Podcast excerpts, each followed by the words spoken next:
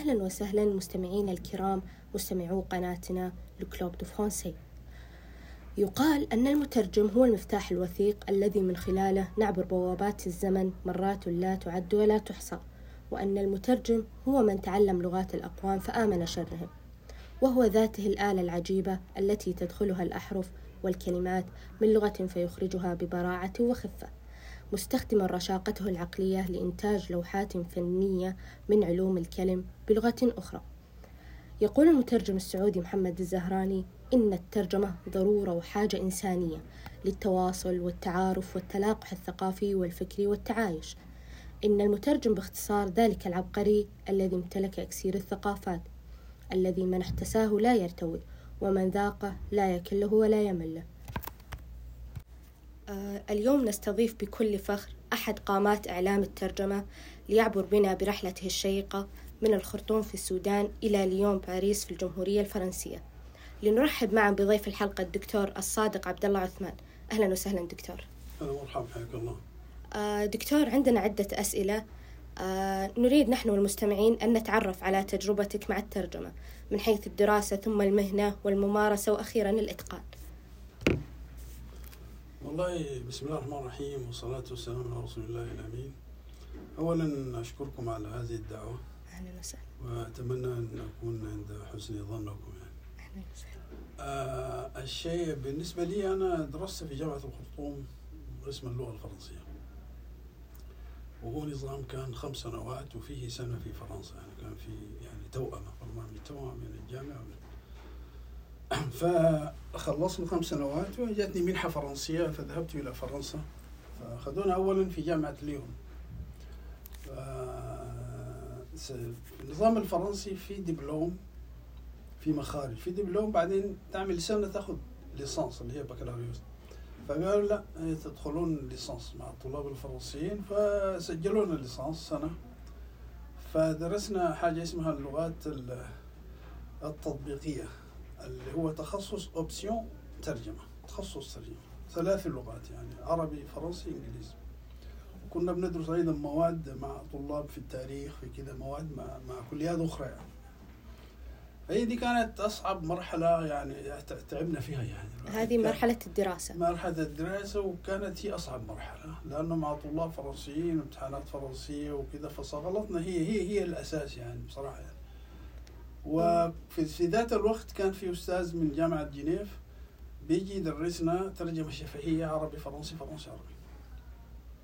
انتقلنا منها إلى مرحلة حاجة اسمها شهادة اسمها الميتريز، هذه أيضا في نفس التخصص في الترجمة ثلاث لغات، وبالنسبة لعربي فرنسي نفس الأستاذ يعني. فأخذنا دبلوم أول وثاني في الترجمة الشفهية، وهناك أخذنا بكالوريوس وليسانس بعدها ميتريز. بعدها انتقلت إلى باريس في جامعة الصربون، عملت الماجستير هناك، وبعدها الدكتوراه كذلك هناك، وذهبت للسودان، اشتغلت جزء من الوقت ثم قدمت هنا، فتم يعني فتم تعييني في قسم اللغة الفرنسية. وقتها كان القسم يعني يدرس الفرنسية في كافة الكليات يعني، قبل أن يصير قسما يعني, يعني فأنا يعتبر مؤسس ل لقسم اللغة الفرنسية، التخصص ال ال ال ال الليسانس والتخصص وكذا وكذا. فالخطط الأولى في البداية كتبناها بأيدينا هذه يعني، ما كان في هذه من حيث المهنة. آه هذا هذه المهنة, المهنة. بعدنا نجي للتجربة في في الترجمة يعني. والله أنا يعني الحقيقة لا ما كنت أبحث، لكن بتأتيني التكليفات في إني أترجم. فأول كتاب يعني من وزارة الإعلام كان يعني الدور الإنساني للمملكة العربية السعودية، يخص المساعدات، وهذا تم نشره أيضا في وزارة الإعلام وكذا. ثم بعد ذلك يعني جاتني كتب في المجال الديني، معظم ترجماتي في المجال الديني يعني. جاني فضل عدد الزوجات يعني كده كويس، كتاب زي مئة صفحة كده. وثم جاتني بعد ذلك طلبوا مني ترجمة كتيبات اللي هي ورد المساء والصباح والمساء، منطقة الأسكار ومجامع الدعاء، جوامع الدعاء. هذه كانت تجربة فريدة. ليش؟ لأنه هي كلها أدعية، يعني كتب ذات ستين صفحة خمسين صفحة سبعين صفحة كده. إيه؟ لأنه كل الأدعية دي غير الترجمة أنا قمت بكتابتها بالنقحرة. يعني لما نقول لا إله إلا الله أكتب لا إله إلا الله بال بال بال بال بالأبجدية الفرنسية، يعني النطق الفرنسي. فهي ترجمة ونقحرة الاثنين. فهذه كانت تجربة جميلة جدا بالنسبة لي. يعني بعدها كان يعني كتب يعني إدارة إدارة الوقت من منظور إسلامي، ثم إدارة الوقت من منظور إداري، ثم يعني الفتاوى الذهبية في الرقية. هذا كتاب من مئة وخمسين صفحة تقريبا، أيضا ترجمته إلى الفرنسي. وجاتني كتب غير، يعني كتابين تاني عن الإرهاب وكده، ومكافحة الإرهاب في المملكة ودورها هذا في وزارة الإعلام، وحقيقة موقف الإسلام من الإرهاب، هرب زي مئة وسبعين مئة وثمانين صفحة قمت بترجمته إلى الفرنسية. أهم هذه الكتب كان الفتاوى فتاوى علماء البلد الحرام، اللي هو كتاب موسوعي من ألفين ومئة وخمسين صفحة، خرج في اثنين فوليوم، شغل بتاع سبعة ثمانية سنين، يعني قسم ظهري شوية إلى الآن أعاني منه. يعني فهذا يشمل جميع فتاوى اللجنة الدائمة للإفتاء، وجميع فتاوى سماحة الشيخ بن باز، وجميع فتاوى فضيلة الشيخ ابن عثيمين، وجميع فتاوى أم جبريل رحمهم الله وتعالى، وكذلك فتاوى الشيخ صالح، بعض فتاوى الشيخ صالح بالفوزان. يعني فهذا كتاب كان موسوعي، وكان يعني شغل، يعني معظم الحين يعني اشتغلت في, في الإجازات في الصيف، يعني أمشي أسبوع بس السودان وأجي أجلس على هذا، لأنه أثناء العمل مع تنسيق البرنامج وكذا ما بيجي ما يكون في وقت، يعني فبجلس في الصيف يعني. فهذا ترجمت كتاب واحد العربي منشور، اللي هو يعني طب المعالجة بتقويم العظام، وهذا لمصلحة مدينة الملك عبدالعزيز للعلوم والتقانة، هذا بطلب الكلية. هذا منشور أيضا في الكتاب العربي. ترجمت كتب أخرى لوزارة الدفاع ولوزارة الداخلية، لكن هذه يعني بيأخذوها هم هو في السلاح واستخدامات السلاح وكذا. هذا الجانب التحريري. الجانب الشفهي والفورية، يعني شاركت في أكثر من خمسين مناسبة يعني فعالية في المملكة هنا وكذا، بحيث كل المؤتمرات اللي فيها لغة فرنسية وكذا. وكذلك منذ أكثر من عشرين عام يعني أكثر تعاوني هنا مع مجلس الشورى، يعني منذ الملك فهد الله يرحمه، الملك عبد الله، مع الملك سلمان، كل كلمات خادم الحرمين الشريفين في الدورة السنوية لافتتاح دورات مجلس الشورى بتوكل لي، يعني من أكثر من عشرين سنة. كذلك كل اللقاءات بين ال الجمعية الصداقة السعودية الفرنسية والفرنسية السعودية، كل لقاءاتهم هنا بيطلبوني أجي عشان الترجمة التتبعية، ما في ترجمة فورية هنا، بيكونوا كلهم مجتمعين. فأكثر تعاوني يعني مجلس الشورى، وكذلك يعني كتبهم كلها، يعني مثلا النظام الأساسي للحكم، نظام مجلس الشورى، نظام المناطق، نظام مجلس الوزراء، هذه كلها برضو كتاب ترجمته ومطبوع وكده. وسنويا أو كل أربع سنوات بتتجدد يعني التعيينات والإدارات في مجلس الشورى، فبيتم تجديد هذه هذه الأشياء. فهذا باختصار يعني ترجمت، يعني خبرتي في في الترجمة. يعني يعطيك العافية دكتور. يختلف تعريف الترجمة بحسب اختلاف وجهات نظر المنظرين في علم الترجمة، لذلك نريد أن نعرف ما هو تعريف الترجمة بالنسبة لك دكتور؟ أولا يعني في اختلافات طبعا كثيرة بالنسبة للترجمة وكذا، وحتى في مسمى الترجمة ذات. يعني إذا أخذنا مثلا جاكوبسون بيقسم الترجمة إلى ثلاثة أنواع. بقول مثلا الترجمة أحادية اللغة، هي صياغ من لغة في نفس اللغة، والترجمة ثنائية اللغة هي للمعرفة نحن، والترجمة السيمائية الحركات والإشارات وكذا. فالاختلافات يعني واردة، لكن يعني بصفة عامة هي ينبغي أن نقلل من هذه الاختلافات، لأنه هذا تنظير. لكن عملية الترجمة مستمرة، الأداة الترجمة لا يأبه بهؤلاء المنظرون المنظرين يعني كلهم، والناس منذ الأزل مستمرة. فالمنظرين يعني فالمنظرون يدلون بآرائهم، ولكن الترجمة مستمرة. كويس، لكن في اختلافات. نعم في اختلافات. أوريك مثلا مثلا المعنى هو يعني بصفة عامة الناس لا تختلف عن تعريف المعنى، إن المعنى شيء أساسي في الترجمة كلهم، لكن أي معنى هذا؟ هذه الإشكالية في أي معنى وكيفية. ولذلك اختلفوا في المدرسة مثلا الأزلية اللي هي أنصار الترجمة، أنصار اللغة المصدر وأنصار اللغة الهدف. أنصار اللغة المصدر بيقولوا لازم نحترم لغة المصدر أولا في خصائصها وكلها، ولا بد أنه النص المترجم يطابق قدر الإمكان الترك... البنية التركيبية للغة المصدر. وأنصار اللغة الهدف يقولوا لا ندخل في الخصائص اللغة، تلك الخصائص تعيننا على فهم المعنى، وعندما نفهم المعنى ليس لنا أي علاقة باللغة المصدر، إنما علينا بخصائص اللغة الهدف، المعنى وخصائص. هذا الاختلاف الأساسي بالنسبة لي. يعني أنا الترجمة ببساطة أقول هو استيعاب معاني في نص ما في لغة ما ونقلها إلى نص آخر في لغة أخرى. مع شخصيا أنا مع المدرسة الباريسية، لأن أنا دارس في فرنسا وكذا، يمكن عشان كذا بتحاول بتحاول فالمدرسة الباريسية هي مدرسة المعنى أو التأويلية. هي تقسم عملية الترجمة إلى ثلاثة أقسام: عملية الانتربيتاسيون اللي هي الفهم والتحليل، ثم ديفيغبليزاسيون بتسميها التجريد اللغوي، والثالثة هي إعادة الصياغة. هذه مفهومة. اللي ما مفهوم هي المرحلة الثانية هذه اللي الديفيغبليزاسيون اللي هي التجريد اللغوي. ماذا تعني هذا؟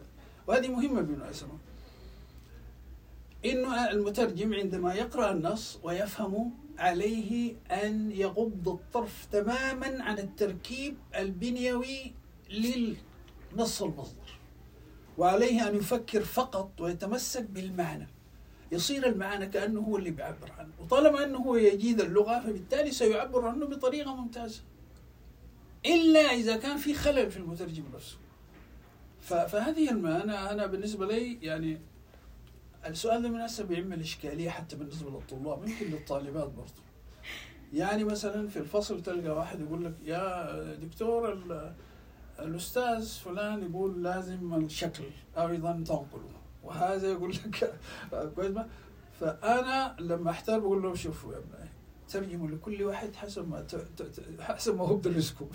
يعني إذا الأستاذ بيقول لك ركز على المعنى ركز على المعنى، إذا بيقول لك ركز على المعنى والشكل ركز على المعنى والشكل، وخارج نفسك.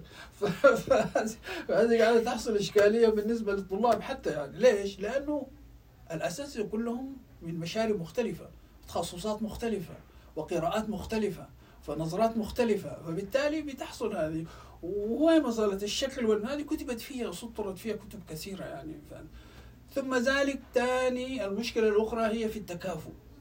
يعني معظم النظريات تكلمت عن التكافؤ في الترجمة، كويس؟ لكن أي تكافؤ هذا؟ نجد التكافؤ الشكلي، والتكافؤ الديناميكي، والتكافؤ الأسلوبي، والتكافؤ اللغوي، والتكافؤ الدلالي، والتكافؤ الإيحائي، والتكافؤ النصي، والتكافؤ الوظيفي. هذا بخصوص بالذات البروفيربس والعبارات المصكوكة والحكم والأمن. فشوفي هذه كلها نظريات مختلفة عن المعنى. التكافؤ أي تكافؤ. لذلك أنا بقول يعني يعني الإنسان عليه أن يتمسك بالمفاتيح الأساسية في الترجمة ونظريات الترجمة، عمليات الترجمة، تقنيات الترجمة، وثم يخوض تجربته، لأنه هذا تنظير. ولكن في النهاية يعني الترجمة لم تقف مكتوفة الأيدي لتنتظر هؤلاء المنظرين وكذا. فالأداء الترجمي مستمر بالرغم من هذه المعارك النظرية المستمرة. فالترجمة ببساطة إنه أنا عندي نص علي أن أحلله وأفهمه ثم أنقله إلى لغة أخرى، أوكي؟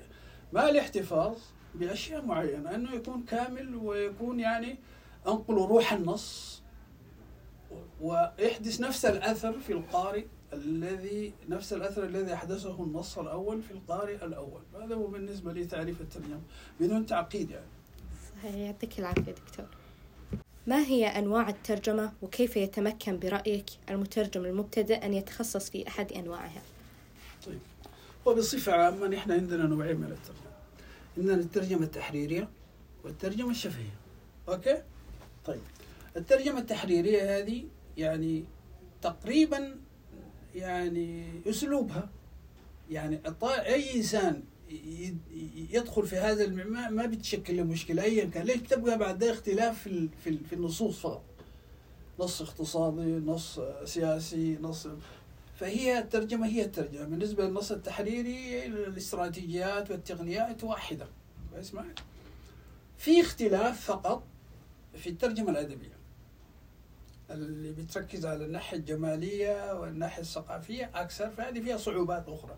لكن في عموما الترجمة التحريرية هي الترجمة التحريرية، في اختلاف بسيط في الترجمة الأدبية، وهي بتشكل صعوبة أكثر من الترجمات الأخرى لأن تحتاج إلى مقدرة أدبية وذوق وأشياء كذا، لكن هي واحد. هناك في ترجمة أيضا تلخيصية اللي هو مش كامل النص، يعني تكون في في إدارة معينة يكون في تقرير ويقول لك لخصوا لنا ترجمين فتلخصها الترجمة. فبالتالي الترجمة التحريرية هي الترجمة التحريرية. أما الترجمة الشفهية فهي تنقسم إلى ست أقسام. أولاً عندك الترجمة المنظورة والترجمة الثنائية.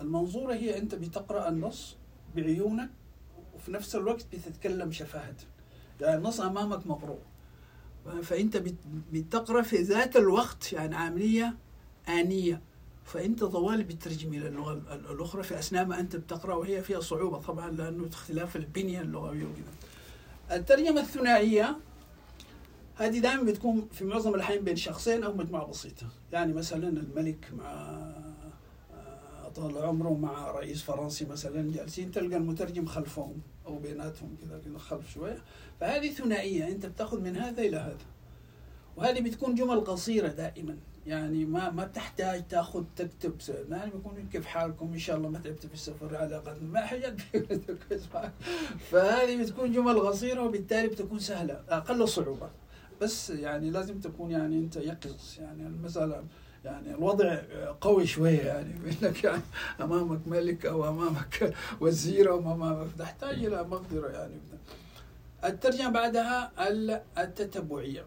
التتبعيه دي بتختلف، اللي هو انه المتحدث بيتكلم وبيقف لك انت شويه وبعدين انت في الوحده دي بتاخذ نوت في تدوين المعلومه بطريقه تعرفها انت بالياباني بالهندي باي حاجه، المهم انت حاجه تعرف انه كتبته ده شنو واسمعك في اسس معينه، ولكن في النهايه انت صاحب الكتابه. فهذا بيتكلم زي مؤتمر صحفي مثلا، في حد مسؤول بيتكلم وفي صحفيين، هو بيقول كلام بيقف لك انت شويه بيتوقف ثم انت تترجم للصحفيين، واذا في سؤال بعدين من الصحفيين ايضا انت بتكتب وبتترجمه الى المسؤول. هذه التتبعيه، تتتابع المترجم مع المتحدث واسمع.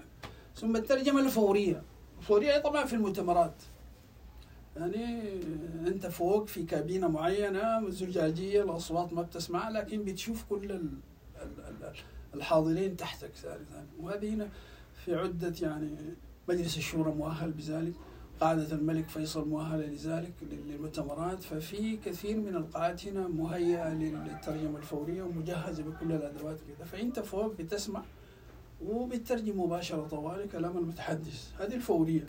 وهذه معظمها طبعا الآن السائد في العالم، لأنه كل المؤتمرات لما تكون ثنائية اللغة وثلاثية أربعة خمسة وهذا كلها موجود فيها الترجمة الفورية. يعني في الترجمة الهمسية ويسبر، في الترجمة الهمسية شوشوتاج بيسموها بالفرنسي. الترجمة الهمسية دي لما تشوف في مثلا مسؤولين مثلا وزيرين أو رئيسي دولة كانوا في اجتماع وخرجوا برا، بتلقى في بيجلسوا بيتكلموا شوية بيلقوا بعض الكلمات، فبتلقى في شخص جالس كله مسؤول جنبه مترجم بيهمس له في أذنه ماذا يقول الآخر، كيف؟ فهذه بسموها همس، لأنه أنت بتهمس همس عشان المسؤول ده يفهم داك بيقول ايه، وبعدين في النهاية لو عنده ردة فعل اللي يقولها يعني أعقب مثلا عليه. وكذلك هناك النوع السادس اللي هو ترجمة لغة الإشارة، هذه ضمن هذه اللي بتشوفها في التلفزيون هذه ولا متخصصين، هذه لغة الإشارة تعتبر جزء من الترجمة الشفهية. فهذه أنواع الترجمات. أما بالنسبة للتخصص في رأيي أنا الشخصي إنه التحريرية هي التحريرية، يعني لو أنت يعني لو المترجم يجيد التحريرية ما يحتاج تاني إلا إذا كان هو يعمل مثلا في الإعلام حيركز على الناحية الإعلامية والسياسية، صح؟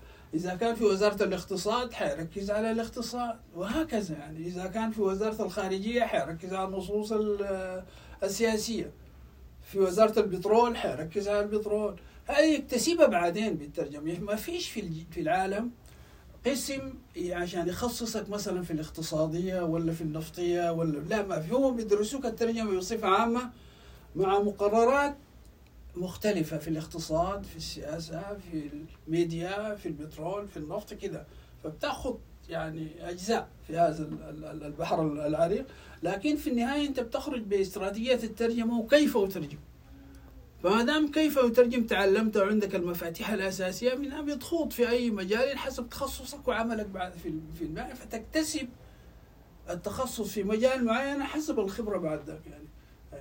صحيح. أما الترجمة الشفهية فهي تحتاج طبعا كل الترجمات تحتاج المتطلب اللغوي جادة اللغتين، تحتاج المتطلب المعرفي العام، وتتطلب ال... وتحتاج المتطلب التقني المهني اللي هي كيف نترجم، استراتيجيات الترجمة تقنيات الترجمة إجراءات الترجمة وهذا.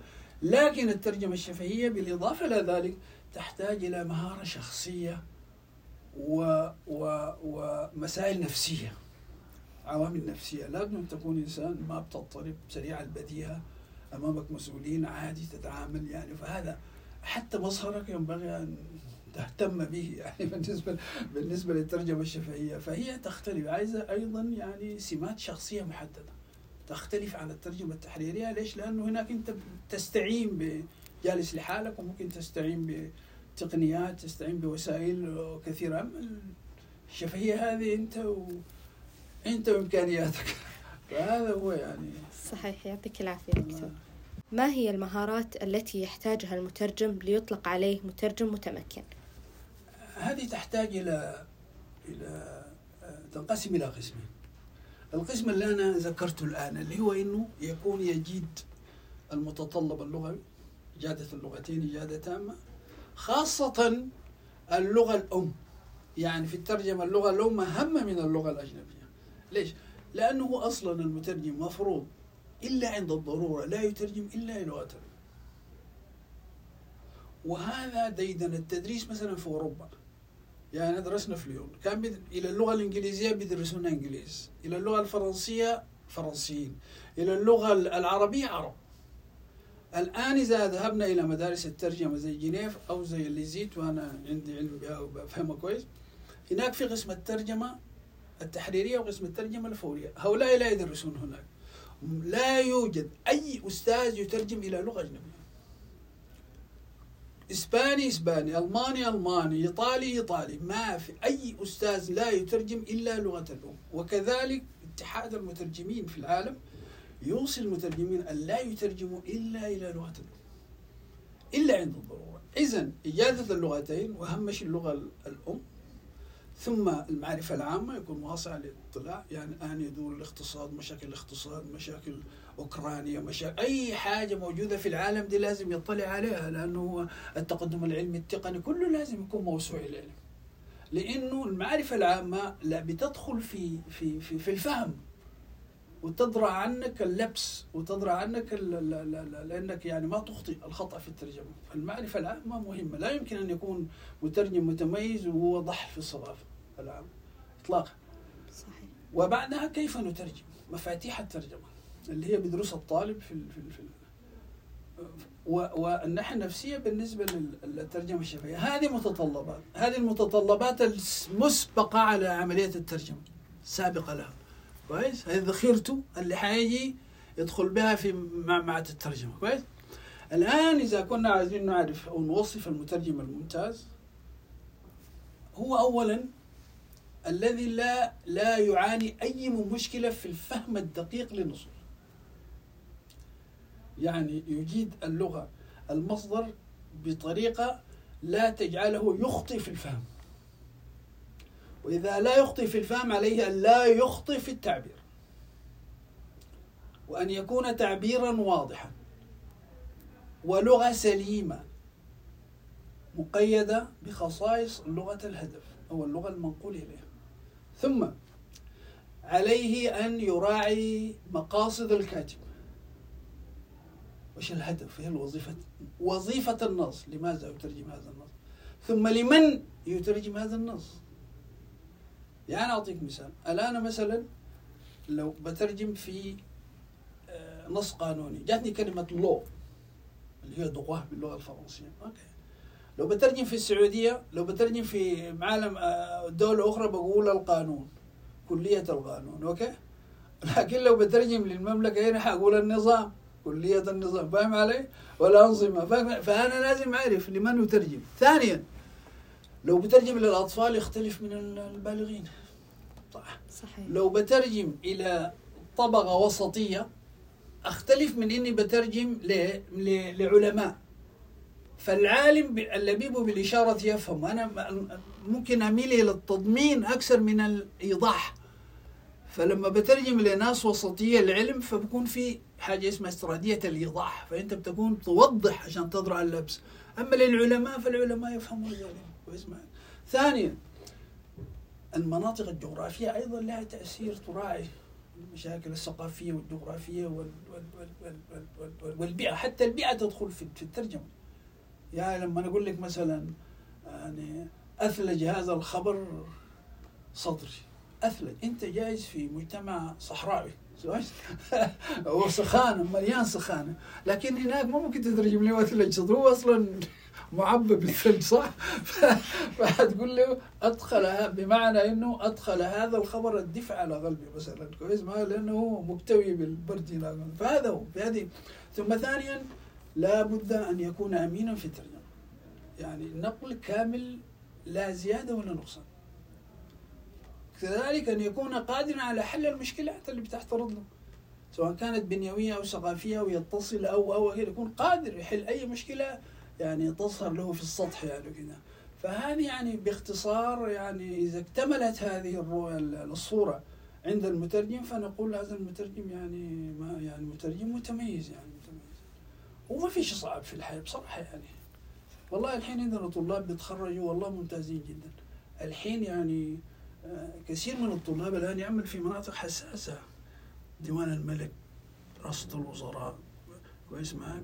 فحتى الآن يعني الطلاب المتميزين اللي رشحناهم ما جت منهم أي مشكلة، واكتسبوا خبرة عالية جدا، وفيهم من أرسل أكثر من خمسة ستة أرسلتهم جهاتهم وحصلوا على الدكتوراه والماجستير والدكتوراه بفرنسا، ورجعوا في في في الديوان، لا في الديوان لكن اثنين، وفي وزارة الإعلام، وفي عدة يعني وظائف ناس مشوا أشادوا بهم في عملهم وأعطوهم منح، ذهبوا تخصصوا وأتوا يعني بالماجستير والدكتوراه ومستمرين يعني. فهي مكتسب بالخبرة والإصرار، يعني إذا عندك إصرار تستمر يعني. وبكذا انتهينا من الأسئلة دكتور، يعطيك العافية، نورتنا وأهلا وسهلا. وفي الختام قصص الفيلسوف بيدبال الملك دبلشيم في كليلة ودمنة لم يصدح صدى حكمتها إلا بعدما قام ابن المقفى بترجمتها إلى اللغة العربية، ولم يعرف الأدب العربي الحديث عن روعة جمال رواية مجدولين التي اشتهرت إلا بعد أن قام الأديب الشهير مصطفى لطفي المنفلوطي بترجمتها من الفرنسية إلى اللغة العربية. هكذا هي الترجمة، ساحرة وأخاذة. شكرا أعزائي على استماعكم.